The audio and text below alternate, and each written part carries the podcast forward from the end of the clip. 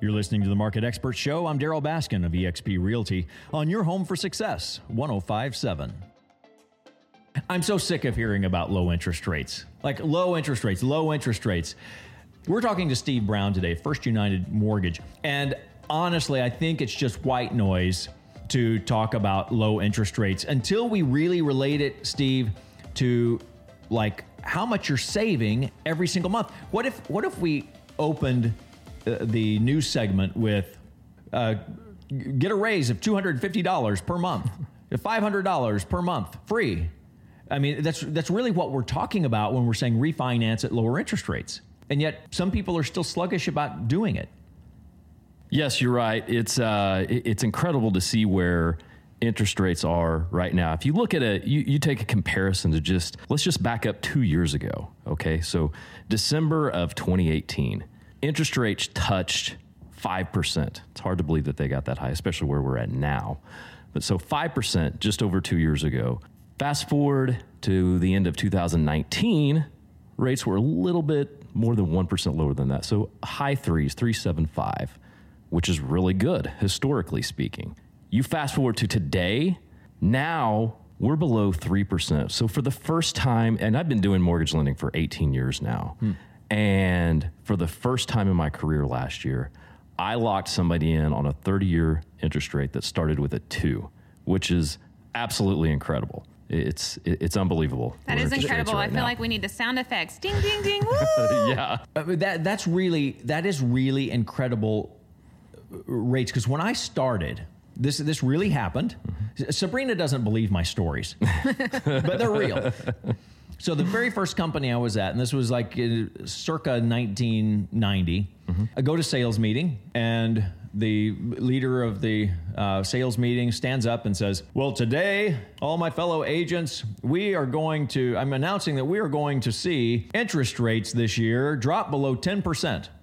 And I mean, I was new. That's insane. I was new. I was, I didn't, I thought, okay, well, that's wonderful, great. But uh, everyone in the room stood up on their feet and they, they applauded and it was like spontaneous. It wasn't organized. It was this just exuberant joy. And today we're talking about interest rates in the twos. Unbelievable. It, really is. And and to validate your story there a little bit, Darryl. So I don't know when you bought your first home. So I, whenever I bought my first home in the late '90s. Uh, got an interest rate of 6.75%. And when I told my parents that, they were like, "Oh my gosh, you're getting an incredible interest rate." They're telling me about their their first home that they bought. They were they paid 12, 13, 14%, and it actually peaked at in 1981. I believe we saw interest rates get to like 19%, which is which is incredible. So, we've come a long way in in over 40 years. So, regarding that 19%, percent mm hmm one of my early sales, and this is the power of low interest rates. This is mm-hmm. why we're having the conversation. One of my early sales was someone who was selling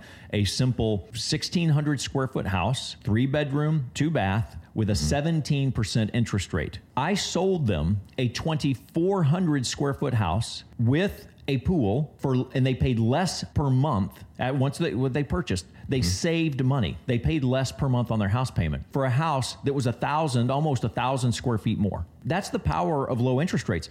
When you're buying a house, you are buying the property itself and you're buying the money. When you can buy the money at such a discount, it really provides tremendous leverage for you in your purchase. And that's leverage for qualification and it's just leverage on your cash flow.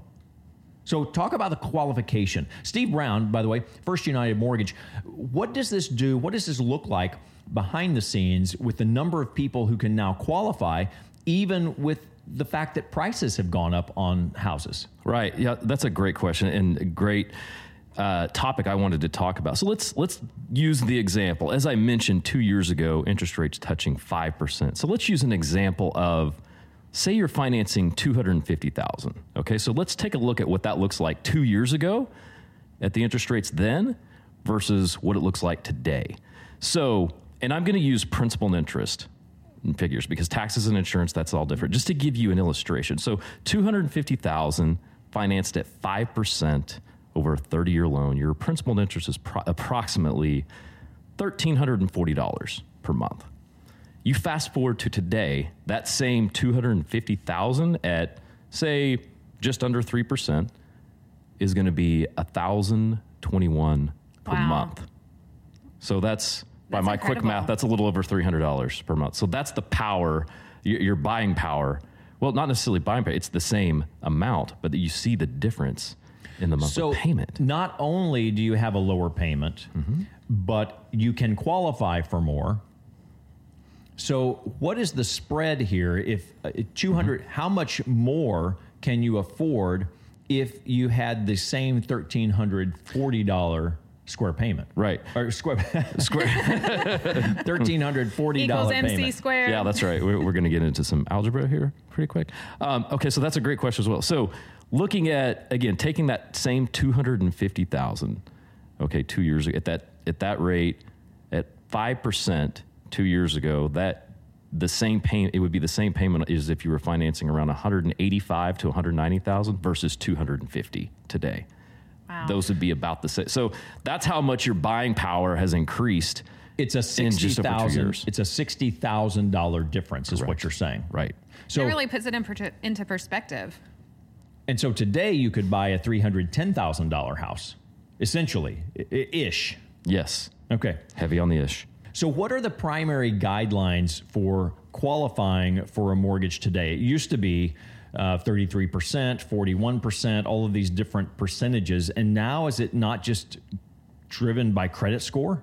It, a lot of it is driven by credit score. Now, we do have automated systems that are powered by Fannie Mae, Freddie Mac, the government entities that, that service all these loans uh, in the country. So they have automated engines that we run a person's credit profile through. So we've seen people say you have an 800 credit score but maybe your debt to income ratios are a little higher. Maybe they're 48, 48, 49%. If we get an what we call an automated approval from that system, then you can qualify even if your debt to income ratios are higher. Now that's not going to be for everybody. If the, the lower your credit score, it's going to dial that down to maybe the 45, 43% range. And everybody's credit scenario is unique and different. But this is what we're this is what we're seeing now.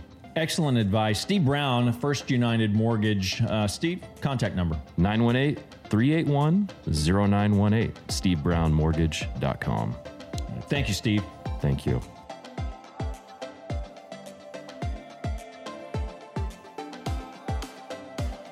You're listening to the Market Expert Show with eXp Realty. I'm Darryl Baskin.